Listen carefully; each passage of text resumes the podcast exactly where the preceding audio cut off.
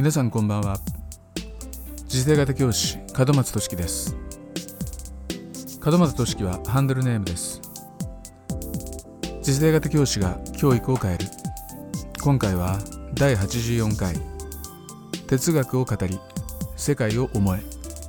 このテーマについてお話しします。では早速いきましょう。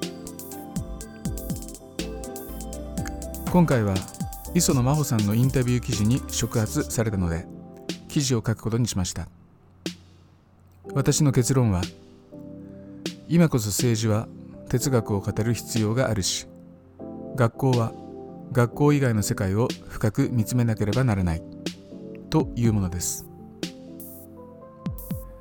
まずインタビュー記事の要点を何点か示します。医療人類学者磯野真帆さんによるズームインタビュー記事です。1点目。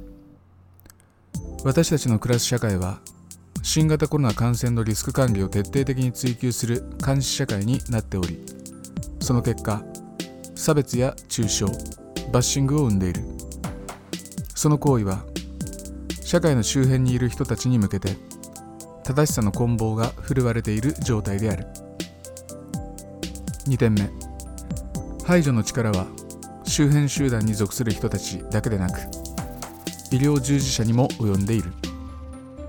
私たちは彼らにエールを送りながら一方では自身のテリトリーへの侵入を許さない。自集団が感染しないために感染リスクの高い人や集団を排除するという判断を生んでいる。3点目。行政が新しい生活様式のように市民生活に入り込む過程は国家の市民生活への干渉でありそれは市民自身もそういった介入や基準の厳格化を求めているから。そのような姿勢は思考の放棄につながる。4点目。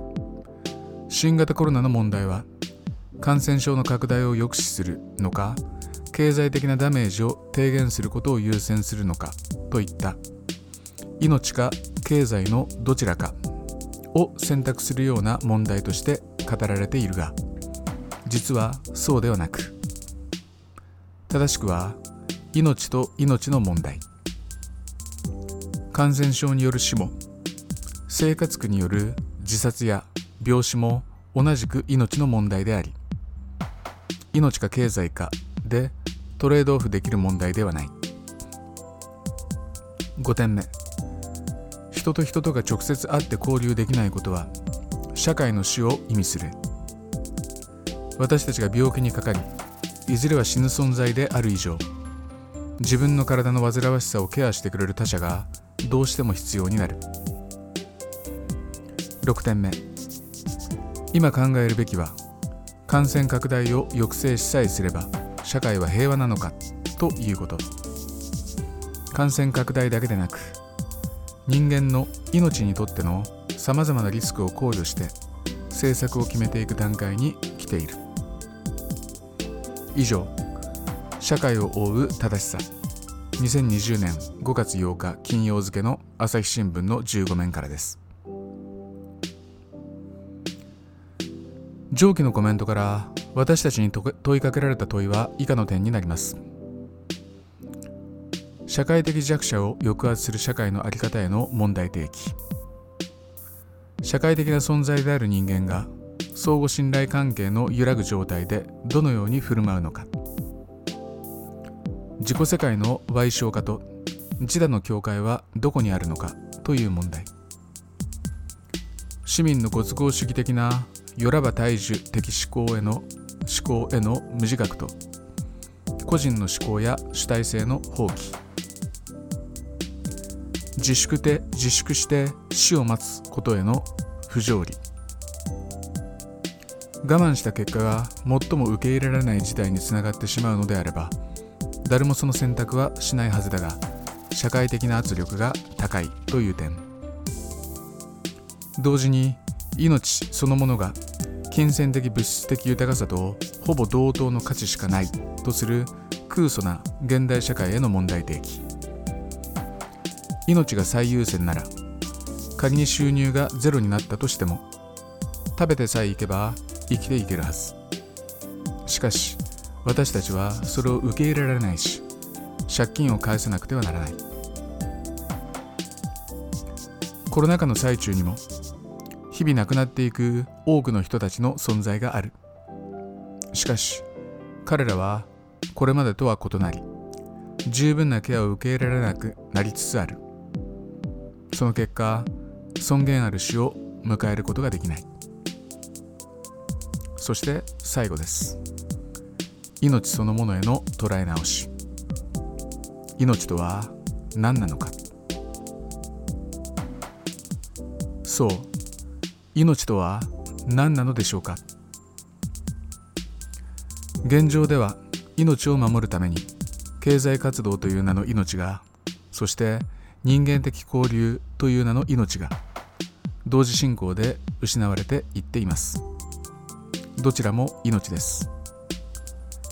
つまり命とは人間の生命活動そのものであるということです。そして私がたちが悪いなと思うのはコロナウイルスによってもたらされる死を回避することは自粛すること以外極めて難しく感じられますが一方で経済活動や人間的交流の不全によってもたらされる死は諦めきれない死であり簡単には容認できない死でありもしかしたら回避できたかもしれない死であるという点です。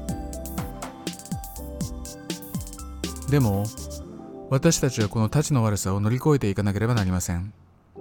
なぜなら経済活動や人間的交流の自粛からもたらされる死はウイルスによる死と比べてもそれほど時間差なく私たちを襲ってくるでしょうしそれによってもたらされるダメージは計り知れないほど大きいと思われるからです。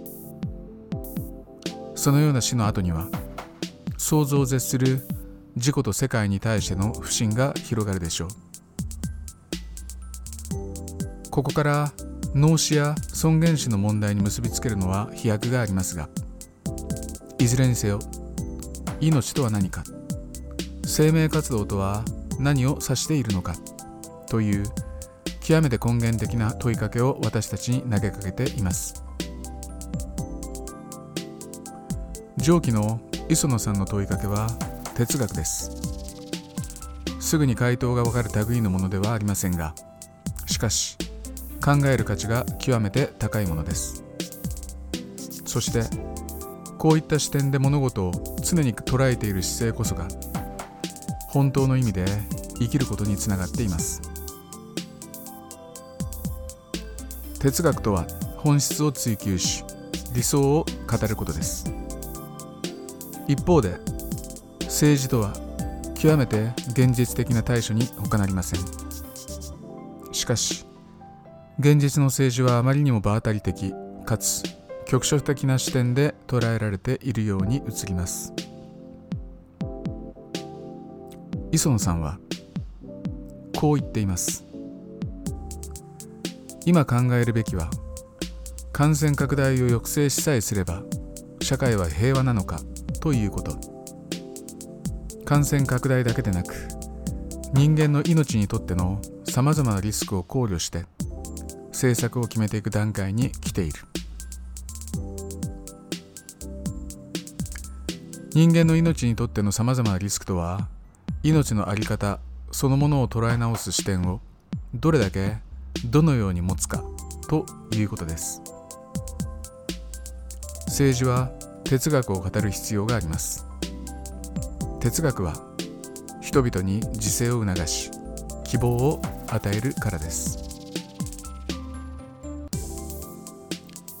では学校が考えるべきは何でしょうか？私はこの状況を学校が学校外の世界に思いを馳せる機会であると思っています。私たち教師が今考えることは学習機会をどのように生徒に提供保障するかということでこれに依存はありません。実際に新聞各紙では連日のように学校教育の在り方が記事になっていますしネット上でも多くの教員が多様な視点から意見を交わしています。しかし私にはあまりリアリティが感じられません。学習機会の保障は確かに重要でしょう。それは私たち教員の責務でもあります。ただ教務室にいる限りにおいては世間の動向とはかけ離れた雰囲気が流れているのも事実です。誤解を恐れずに言えば切迫感がないんです。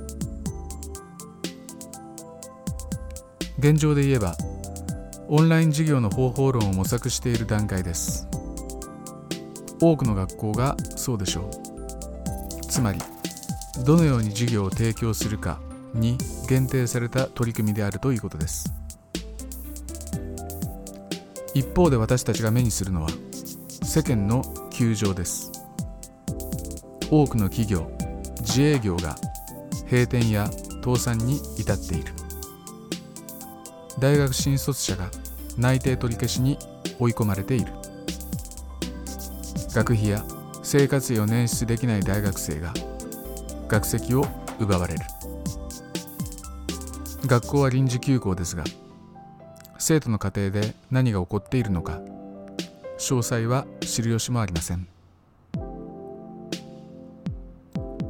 生徒たちの保護者や兄弟姉妹の雇用はどうなっているんだろうか。臨時休校期間分の定期券を生徒は払い戻したんだろうか。生徒は無気力になっていないだろうか。エッセンシャルワーカーを保護者に持つ生徒は辛い思いをしていないだろうか。生徒の学校に対する信頼感は今どのレベルにあるだろうか。学力保障の観点以上にこのような根本的な課題があります。考えても仕方のないことと切り捨てるのは簡単です。でもこれらは勉強以上に重要なことばかりです。勉強していれば大丈夫と言われていた過去と今とでは状況が全く違います。私は教師をしていてここ数年思うことは生徒たちの生活全般を総合的にサポートするシステムを社会の中で機能させられないかという点です。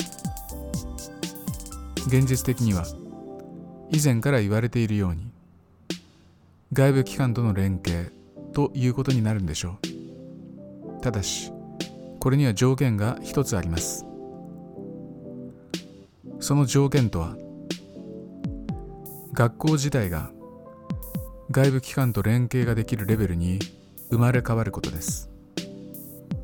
つまり学校が従来の機能を見直し不要なものを手放し大きく価値観をシフトさせることが必要です。生徒をサポートするシステムの一部として個人的には学籍移動の自由化を望んでいます。その実現には多くの課題がありますが本質的な豊かさの追求が最重要事項とするなら私たちは日々の仕事をこなしながらつまり現実にきちんと対処しながらそれと並行して理想を追いかけなければなりません。最良の敵は量であり常に最優先事項を優先する姿勢が求められているのです。でももし学校が生まれ変わり新たなシステムが生徒たちの住んでいる地域や通っている学校からもたらされる不利益を極力排除し100年人生を豊かに生きるという視点に基づいた教育が行われたとしたら素晴らしいと思いませんか？今回の記事は以上です。次回は学校に変化を求めている人たちについて書いていきます。ではまた会いましょう。門松俊樹でした。